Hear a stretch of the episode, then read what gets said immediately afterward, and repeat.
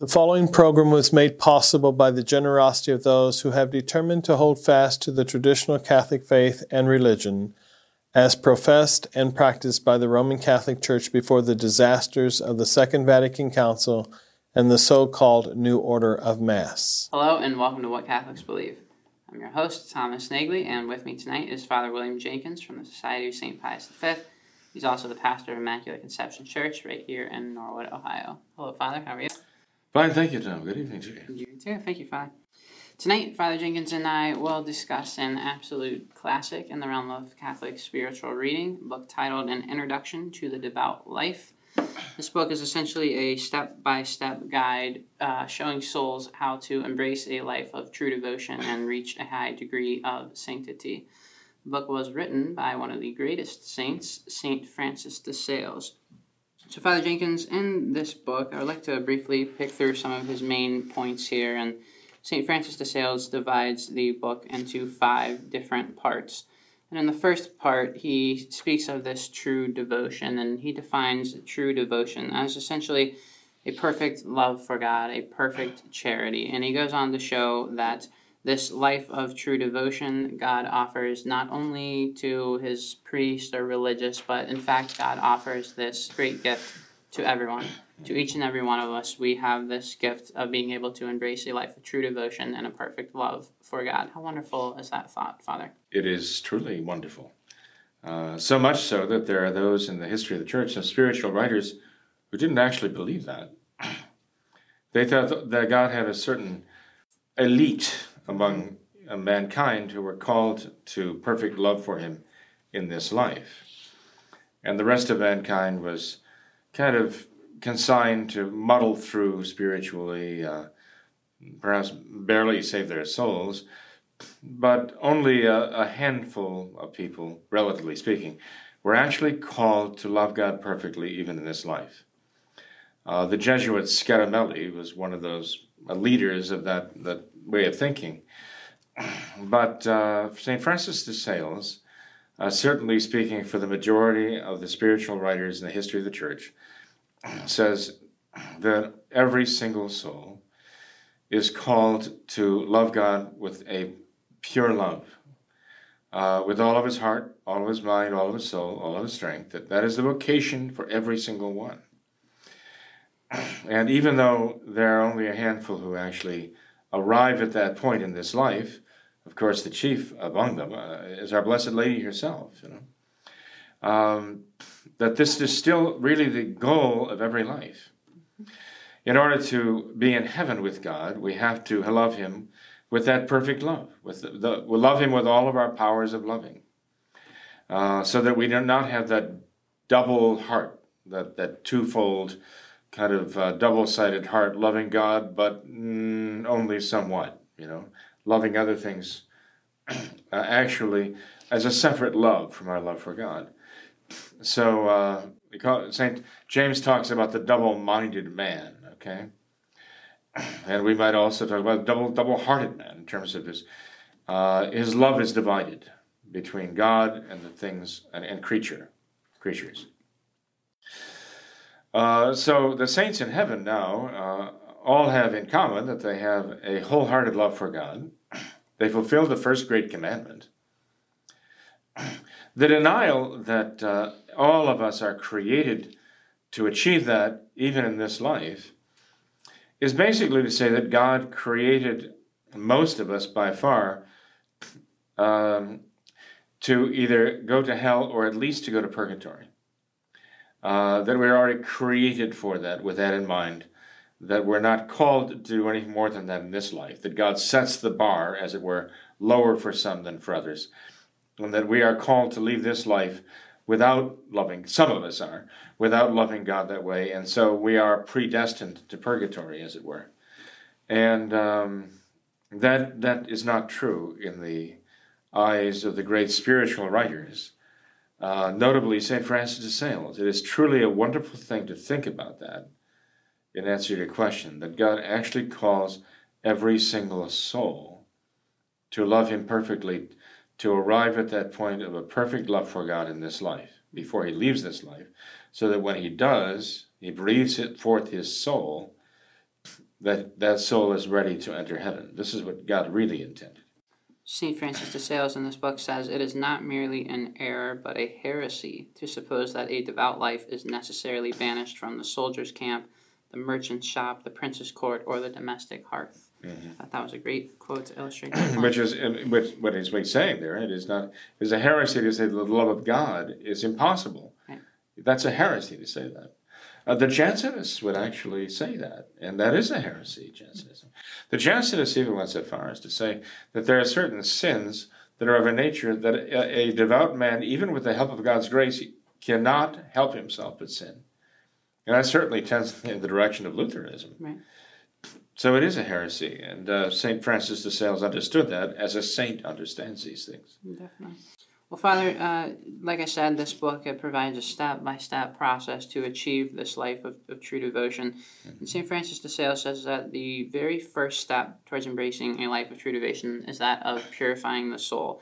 And in particular, he says the first purification is that of mortal sin, purifying the soul from mortal sin. And he only gives one means of obtaining this first purification, and that is the sacrament of penance. Mm-hmm. So, Father, um, could you perhaps explain that to us? Why is it that confession, the sacrament of penance, is so powerful that it can purify a soul from mortal sin? How does that work?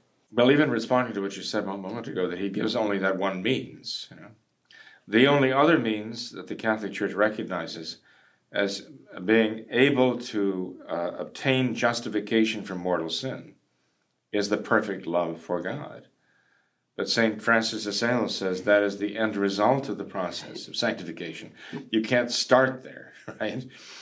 So he's saying, ordinarily, I mean, God can give a powerful grace mm-hmm. to someone who may, may be asking, pleading for it, that he, he is in the state of mortal sin, the, the soul is in the state of mortal sin, and the person is moved to ask God for the grace of perfect love for him. He, he Perfect charity. He mentioned St. Paul and St. Mary Magdalene as examples of that, but he says that, you know. But that's extraordinary. Right, that's the exception, not, not, the rule. So uh, outside of that, okay, you have the sacrament of penance, in which sacrament the merits of our Lord Jesus Christ, crucified, supply what is lacking in us. That is the love for God that is lacking in us. We have to bring some love to our Lord to the sacrament of penance and uh, that that predisposition to love, you might say that that that that first whispering of love in the soul that brings us into the confessional when we're in the state of mortal sin. Okay, um, something has to have moved us, even that desire to love God, to come to confession to confess our sins, and um, so that is the beginning of a conversion, really, right? Um, and the sacrament of penance, as I say, applies to our imperfect contrition. the merits of Christ crucified, his great love, infinite love for the Father, which uh, closes the gap that otherwise could not possibly be bridged and obtains for us forgiveness of sin that we call justification from sin. And that's really where the spiritual life begins, because as one is, as long as one is living in the state of mortal sin, there is no spiritual life. He does not have the life of sanctifying grace, the divine life in the soul. Uh, the soul is cold and dark and empty and lifeless as a soul. It's empty of the life of God. so um, the the sacrament of penance is a sacrament of the living which can actually restore that. It's it's like sort of like lighting the, the flame again, you know, at a hearth where everything has gone out, as it were, you know. Um, so that that really is the beginning. That is the that is the first step of a soul that wants to leave the life of mortal sin and begin to live in the in the state of grace. And he goes from there, Father, onto the second purification, which he says is the purification of uh, of avoiding even the affection to to sin and venial sins. And uh, so, also for this end, he still recommends uh, confession, the sacrament of, of penance. Mm-hmm. But in particular, he recommends a general confession of one's whole life. Mm-hmm. Uh, but before that point, before one makes a general confession of their whole life, St. Francis de Sales, uh, he composes in the book a series of 10 meditations on just uh, eternal truths of our Lord and God and creation and so on and so forth. And he says uh, these meditations are to be taken one day at a time. And after these 10 days of med- meditations, for one to make their general confession of their whole life. And uh, he, he says that, that this, this general confession, this is kind of the starting point for one on his life, on his uh, journey to achieve true devotion. So not only is this uh, sacrament of, of penance effectual for converting one from mortal sin, but also even venial sins and the any lingering affection for sin he may have. Well, what you're describing, Tom, is what the spiritual writers call the purgative way. And uh, the purgative way is when the soul is purged of a sin and its affection for sin. Uh, purgare in Latin, purgare means to purify, right? Comes from the Greek word pur, which means fire, which gives us both the word fire and purify in our English language. Purgation is the, uh, as you say, purging of the affection for sin from the soul. The purgative way is the first way of the soul in its spiritual life. It is where it all begins one has to begin the purgative way by making that decision to live in the state of grace and to break the bonds that hold it in the state of mortal sin. So, um, the idea of the way of purgation as being a way and a process, it's not just a moment of conversion, right? Is, is because the Catholic Church understands that even though we make the will, the act of the will, the decision to live in the state of grace, it doesn't just happen automatically. The affections are still bound up with sin and the temptations to sin. And even as one is building up within himself even an aversion for sin and the desire to stop sinning and to live in the state of grace, he still has the attachment to the to the temptations. This is why so we see people falling back into the same sins over and over again because they they have got to get to accept the, the, the very idea that they can't maintain their affection for the temptations and expect that they are going to escape without committing the sins. It's hard for them to say, I have to live my life without these temptations if I'm serious about saving my soul. Um, so it is a process by way they, they face that fact and actually purge their lives of these willful temptations to mortal sin and their attachment to these things. that they can still, let's say, watch these shows, listen to that music, associate with those friends, whatever it might be, drink alcohol, whatever it might be. They have to actually push these things out of their lives. And uh, that that takes that's a way of, of, of, actually purifying their lives, which takes them grace and effort. And um, the uh, the thing that Saint Tom Saint uh, Saint Francis Sales recommends though the 10 meditations are meant to actually achieve the solidifying, solidifying of the will in its determination to give up sin, to purify the soul of not only affection for the sin, but to purify the soul of its affection even for the temptations and the hold of those temptations over the soul. It's a process that the soul goes through over 10 days. And then at the end of making those 10 meditations, the soul should be, if it's done, done uh, well in those meditations, should be ready to actually make a general confession of the sins of one's whole life. And do so with a resolution that is efficacious, okay? Not just wishful thinking. All too often people go to confession they, and they they say, I'm sorry for all my sins. Okay. Now the priest doesn't know, and maybe they don't know either whether that's true contrition for their sin, right? They just want the sins to go away. some people want the sins to go away and have every intention to go right back to doing the same old things because they it, it hasn't even entered into their mind that they have to push the temptations out of their lives, stay away from the occasions of sin. In other words, the practical consequences. Either they, it hasn't occurred to them yet, or if it's occurred to them, they rejected it. They, they just don't want to do that.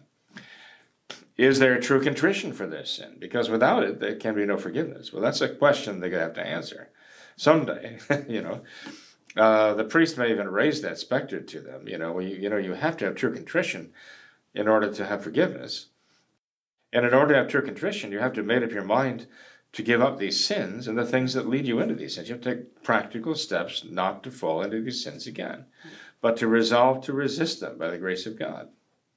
You can't be saying I'm going to resist the temptations even while I'm putting myself back in the occasions of sin again and subjecting myself to the temptations. So uh, sometimes the priest really has to point that out to somebody if he thinks the person doesn't get that point.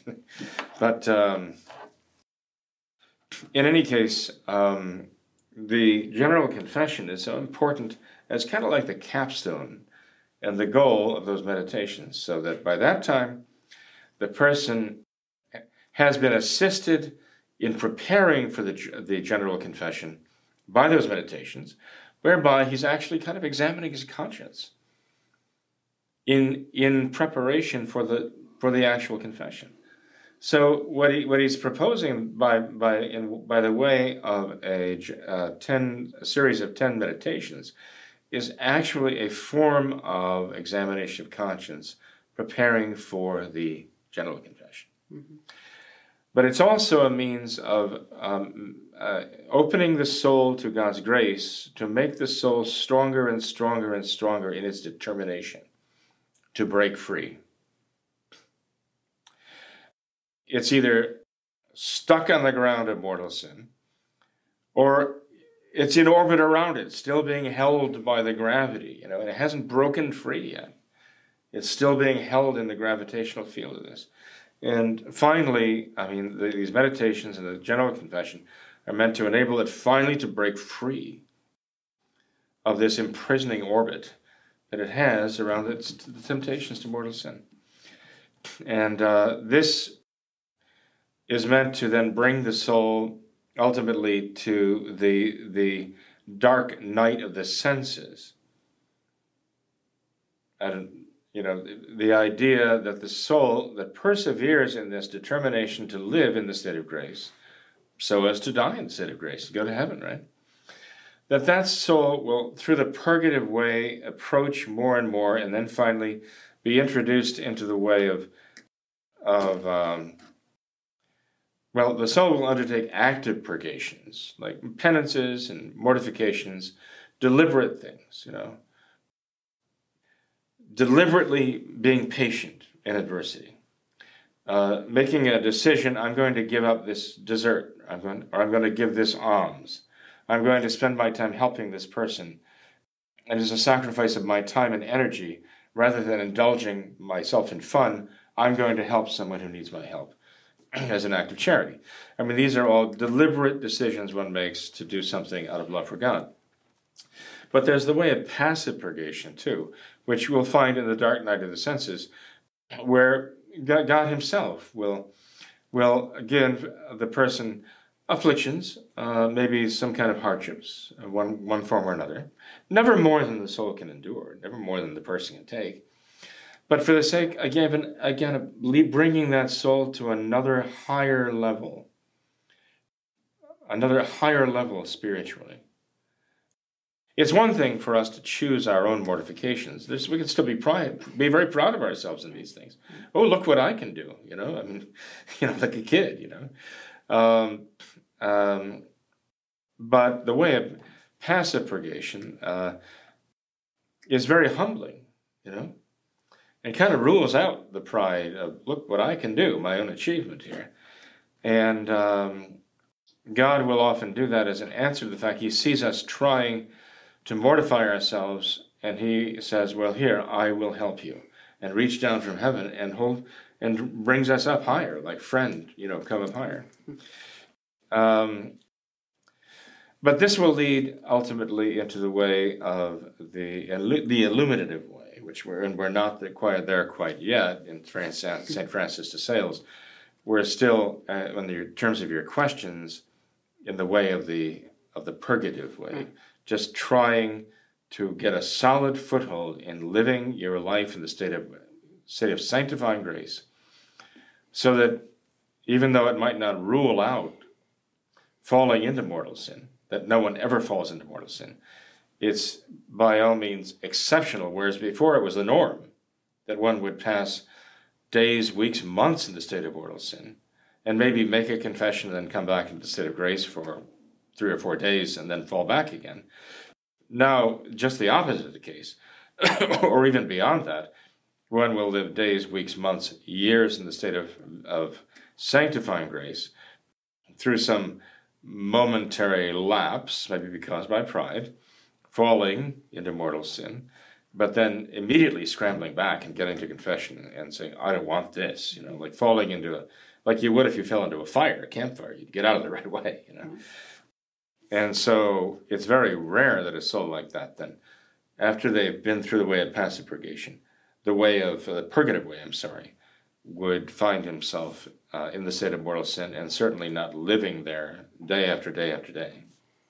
Father, in, in conjunction with this, uh, with use, using the sacrament of penance to achieve these these uh, this, these goals that you talked about, he uh, Saint Francis de Sales in the next part of his book he he talks about prayer and the necessity of prayer. And this is really the, the bulk of his work here. And he says that to further purify the soul, prayer is required.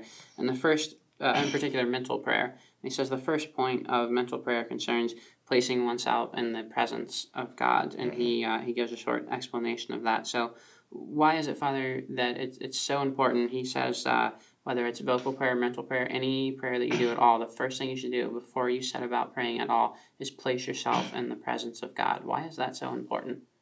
Because it's of the very nature of prayer. Okay. I mean, prayer, as St. Augustine said some long ago, is the raising of the heart and the mind to God, which we can express in the sense that, you know, you have your intellect and you have your will, that God has given you these powers knowing truth, loving goodness the most perfect way of using those those powers of the mind of the soul is to raise them to the truth of God, to be mindful of God, who is the supreme truth, right? And to raise your heart to the love of God, who is the supreme good.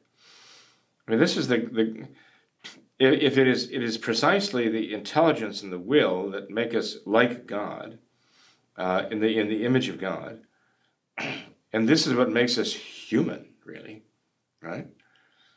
Then the greatest, then we are the most human, you might say, when our intellects are raised to the greatest truth and our wills are raised to the greatest good. And that's when we pray. We turn our hearts and our minds to God. That is when we are most what all what God created us to be. When we are in union with Him in this way. And it is kind of a foretaste of heaven. so, in order to pray, that is to turn our minds, to be mindful of God, to give God our attention, and to turn our hearts, that is to direct our love to God, we have to begin by putting ourselves in the presence of God and being mindful of the fact that He is mindful of us and bringing it a sense. I mean, we're, we're, we're turning our, our minds. It doesn't necessarily just happen like a magnet.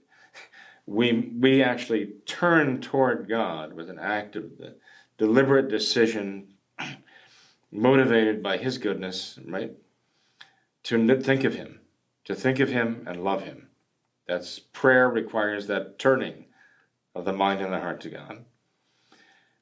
And we become mindful and make an act of the will of Him who is always mindful and is always in, in the act of love for us. Always. Even when we're not mindful or loving of Him. He is continually, from eternity, mindful and loving of us. And we turn and we meet that. We actually we meet that with an act of mindfulness or attention and affection to God. For, so for that moment, if it's just a moment, Or if you're a saint in ecstasy and you're, you're frozen in that, you're, you're, I should say, captivated by that long moment, of, and it seems like a moment for those in ecstasy, of that attention and that affection that, as it were, uh, traverses between us and God, His, His attention and His affection, which are infinitely powerful, His knowledge and His love for us, and our very limited affection, attention and affection to Him meet, as it were, in moments of prayer. But that can only happen if we start in, if we start out by being mindful and loving of God. That's putting ourselves in God's presence. Um, and, and, you know, even the expression, it's almost as though, well, I'm not in God's presence, so I have to put myself there. Well, of course you're in God's presence. You know, if you weren't in God's presence, you wouldn't exist, right? Um, so it doesn't mean that you are suddenly turning to God and getting His attention. Like, here I am over here, you know, and that's not it, you know. We are always in the presence of God in terms of His his mindfulness of us and his uh, attentiveness to us and his affection for us is always there. But the thing is that we are we are putting ourselves in there. Uh, you know, it, it, we're, we're becoming aware of it, conscious of it, deliberately, deliberately making ourselves aware of it, and responding by being mindful and loving toward God. That's the essence of prayer. Well, Father, with this definition that you're giving, it seems almost that uh, prayer and meditation could be used interchangeably. It seems almost that they're the same thing. And in fact, in the book, it seems almost that St. Francis de Sales does use them interchangeably. He says, I recommend mental prayer. And then he talks about meditation. So are, are prayer well, and meditation exactly. the same thing? What's the difference? Because with prayer, I mean, the object of your prayer is God, is is God Himself. God, a supreme truth. God is supreme good. Mm-hmm. As an object, as, the object, you might say, of, of our knowledge, our affection, that we turn these to God. Okay, our attention, our attention, our affection. I keep coming back to that as a way of putting it. When you meditate, you can you could choose to meditate on the patience of our Lord. You could turn to meditate on perseverance as a virtue, right, as it is exemplified in the life of our Lord, our Blessed Mother, and saints. Now, meditating on those things, the patience or perseverance, meditating on the version, version, those virtues, is not the same as prayer itself, which is directed to God Himself. Okay. Meditation is also kind of discursive in that you have a rational program to follow. You notice that St. Francis de Sales and the other great spiritual writers actually have a person, a kind of program to follow step by step in their meditations, right? And prayer doesn't necessarily follow those steps. It's just that the mind is full of the of the of the thought of God's thought of us. You know, you see in the saints when they're in prayer, and, and they uh, would even go into ecstasy, their, uh, their consciousness, so to speak, their awareness is absolutely filled with the awareness of God's presence. There's nothing, there's no other thought in their mind, nothing that is distracting them. Like paying the electric bill, right? Did I turn off the iron, feed the dog? They're not thinking of anything like that. There is no other thought in their mind than God. It's completely taken all of their attention. And that's real prayer, you know. And um, and and love. I mean, their affection is is uniquely directed to God. Okay, and this is the act of the soul, the intelligence and the will in the human soul in prayer.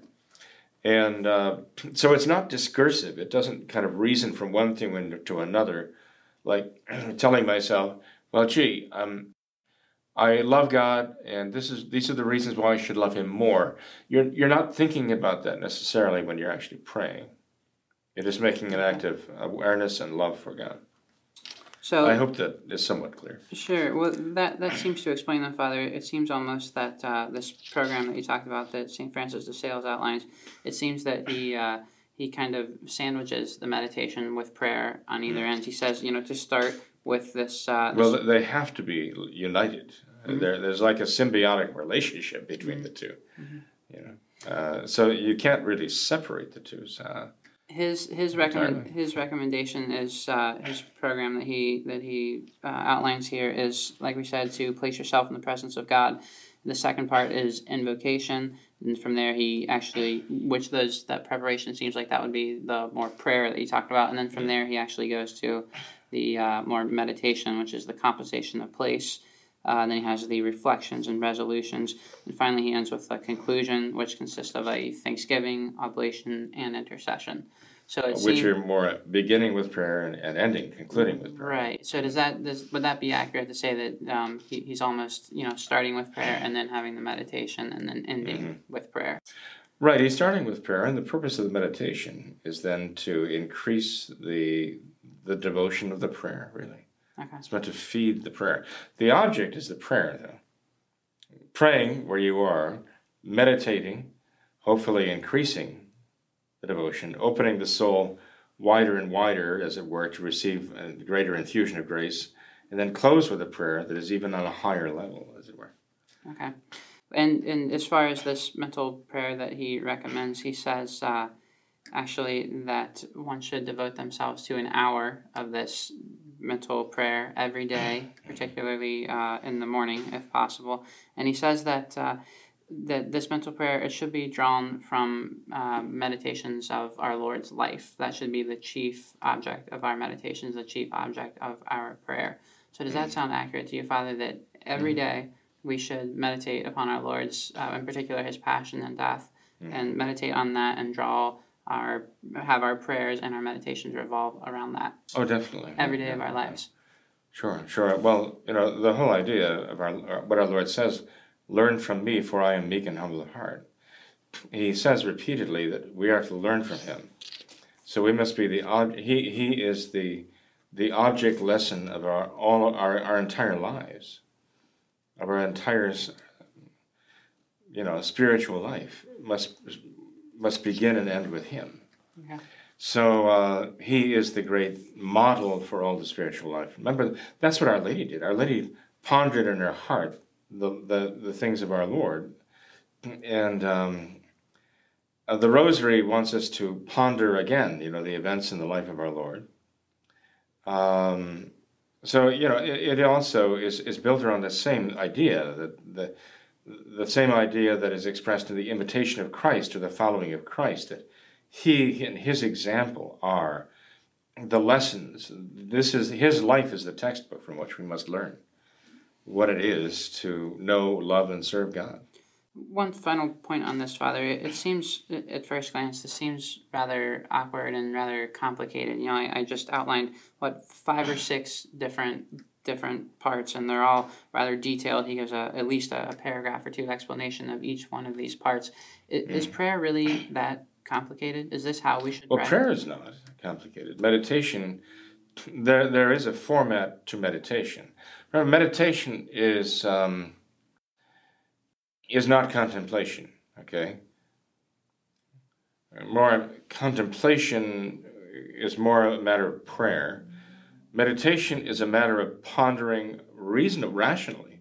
It's like a, a, a rational, thoughtful meditation, a, a reflection on certain points, such as I mentioned before perseverance and purity, uh, humility. And it's a matter of looking at these things almost, almost theologically, okay? But above the above meditation is actual prayer, when your thoughts are filled with the thought of God. And you're not just thinking about, well, God's patience, God's perseverance. You're thinking about God and His presence there. Uh, meditation is essential so that we can learn, uh, excuse the expression, the nuts and bolts of the spiritual life, you know, because the virtues are the strengths of the soul. Uh, the strengths of, uh, of the faculties of the soul that we need in order to serve God well, right? But the actual knowing and loving God, that's the essence of prayer. Okay. Well, Father, that's really the bulk of the, the second part of his of his work and really really the, the main part of his book. But just real quickly to kind of go through these other parts the, the third part he talks about the practice of virtue. And he gives um, wonderful wonderful explanations of of all different kinds of virtues patience humility meekness diligence and so on and so forth. He gives wonderful uh, practical advice on how we can grow in these virtues. But one important point he makes is that uh, so many times individuals will choose one or two virtues that they want to work on and they'll kind of ignore all the other ones and they'll be so focused on say practicing patience and this will consume their lives that they'll they'll want to practice patience and every every second of every day they'll want to work on their patience and this will really serve to the detriment of all the other virtues. So what what is the what is the it's hard to imagine working on patience serving as a detriment. In other words you know, one one can practice a virtue to excess or defect. Mm-hmm. If one's practice of patience led the person to, under the guise of patience,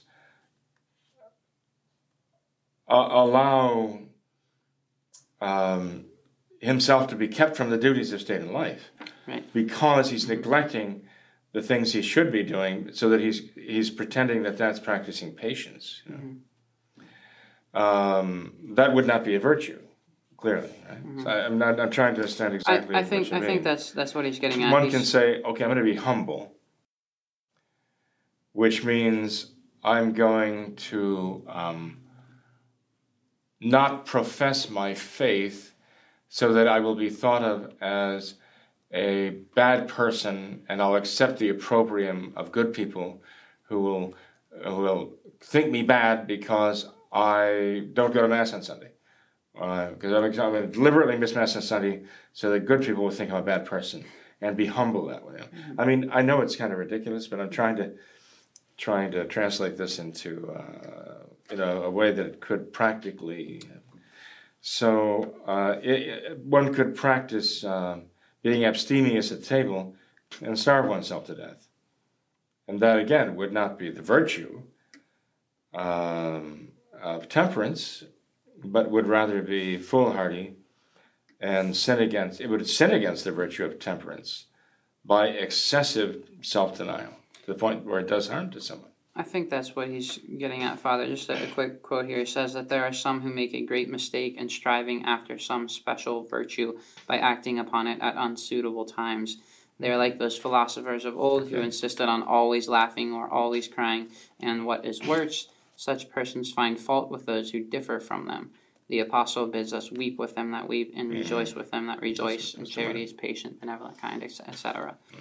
So there's that. The the fourth. Well, I think uh, the antidote to that would be First Corinthians chapter thirteen, Saint Paul's first epistle to Corinthians, where Saint Paul maps out what charity is and what it does, and uh, it's it's like a summary of the spiritual. It's like a summary of the moral life as taught by the Catholic Church. Right.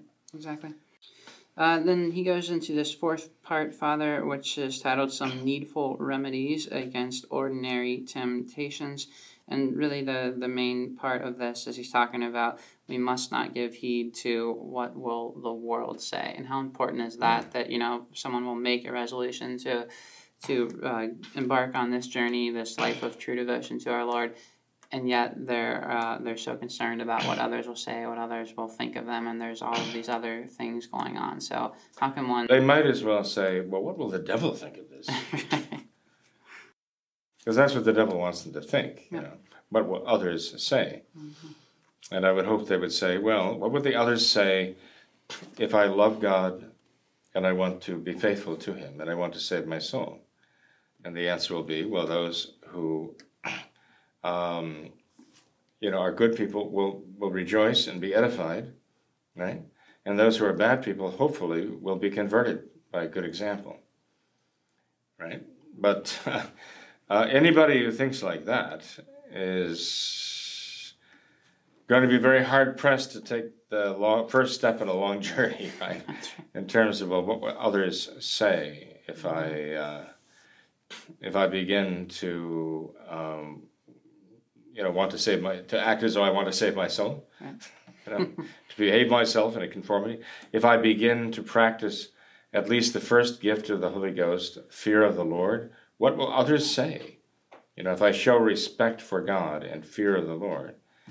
And uh, I think a person who, who is tempted with that thought has to say, okay, what will others say in this life?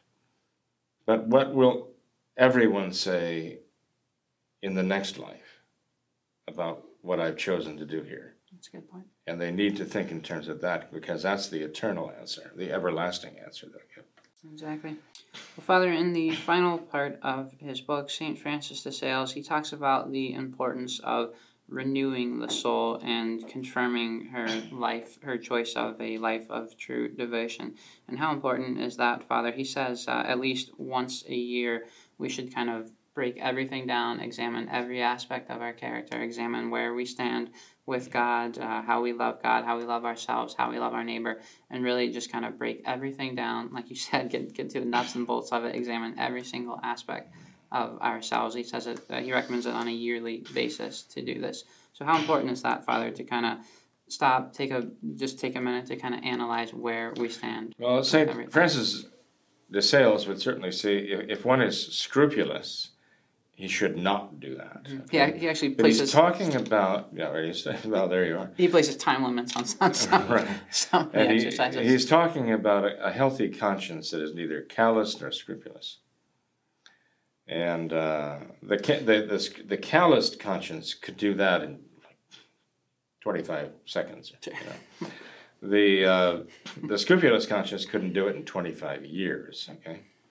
But he's talking about a very, very accurate, uh, what they call a tender conscience, okay? And um, that, that is very important to take inventory, kind of a spiritual inventory. Uh, one has to assess uh, what still is needful, right? Um, what he still needs to accomplish. One has to stop every now and then and take stock of what is uh, predominant fault is. Is it human respect? Or is it laziness, right? Or is he given to excess? And uh, uh, in anything. I mean, uh, these are, these are things that a person needs God's guidance to, to help him with. But the, well, what he's saying is a person needs to take that time during the year when he turns to God to ask for the answers that he needs. You know, any, any any process or progress from one place to another, um, we have to take our bearings, especially when you're going through a forest, right? right? You have to stop and get your bearings at times, you know. Uh, get out the heavenly GPS, as it were, I guess. Um, but this is what he's saying that we have to do that periodically to get our bearings spiritually, lest we just kind of wander so uh, no, of course, as as always, Saint Francis de Sales is right on the mark, and you couldn't find a better spiritual director than that. Definitely. Well, Father, I think that's a, a very brief but a, a very good uh, just kind of summary of what Saint Francis de Sales teaches and an by introduction. The, by the way, if I may, a retreat, an annual retreat, is the time to do that. Exactly. That's what an annual retreat is for. Mm-hmm. So I think that's what he's actually recommending there, that one make an annual retreat to accomplish that purpose. Father, I just thought it was so important to uh, to talk about this book because I think it's so it's so applicable to today's world. You know, just recently on, on the program we had questions about spiritual direction and, and mm-hmm. what do I do and you know, you, you talked about just the, the serious shortage of traditional Catholic priests, and it's so hard to, to reach all of these souls out there. You know, we get emails from them every day, multiple emails every day from souls that are just lost. They say there's no traditional options around me. What can I possibly do? I'm lost. I'm confused. I don't know what to do. And I think really there there's um, there's so many helpful things that can be learned from spiritual mm. writers like this. And Absolutely. I don't think one could do better than to recommend St. Francis de Sales. Well, we both recommend that very highly, you know, urgently. Mm-hmm well, especially those who want to make some spiritual progress, especially those who want to make any spiritual progress, that is beginning to live their lives in the state of grace rather than to live their lives in the state of mortal sin. Definitely. That's a great place to start. Definitely. Well, Father, thank you for being here tonight. Appreciate your time. You're very welcome, Tom. Thank you. No problem. Thanks to all of our viewers as well for watching this episode of What Catholics Believe. Until next time, we ask that you all remember the words of Our Lady of Fatima to consecrate yourselves and your families to the Immaculate Heart of Mary and to pray and do penance. Thank you, and God bless you.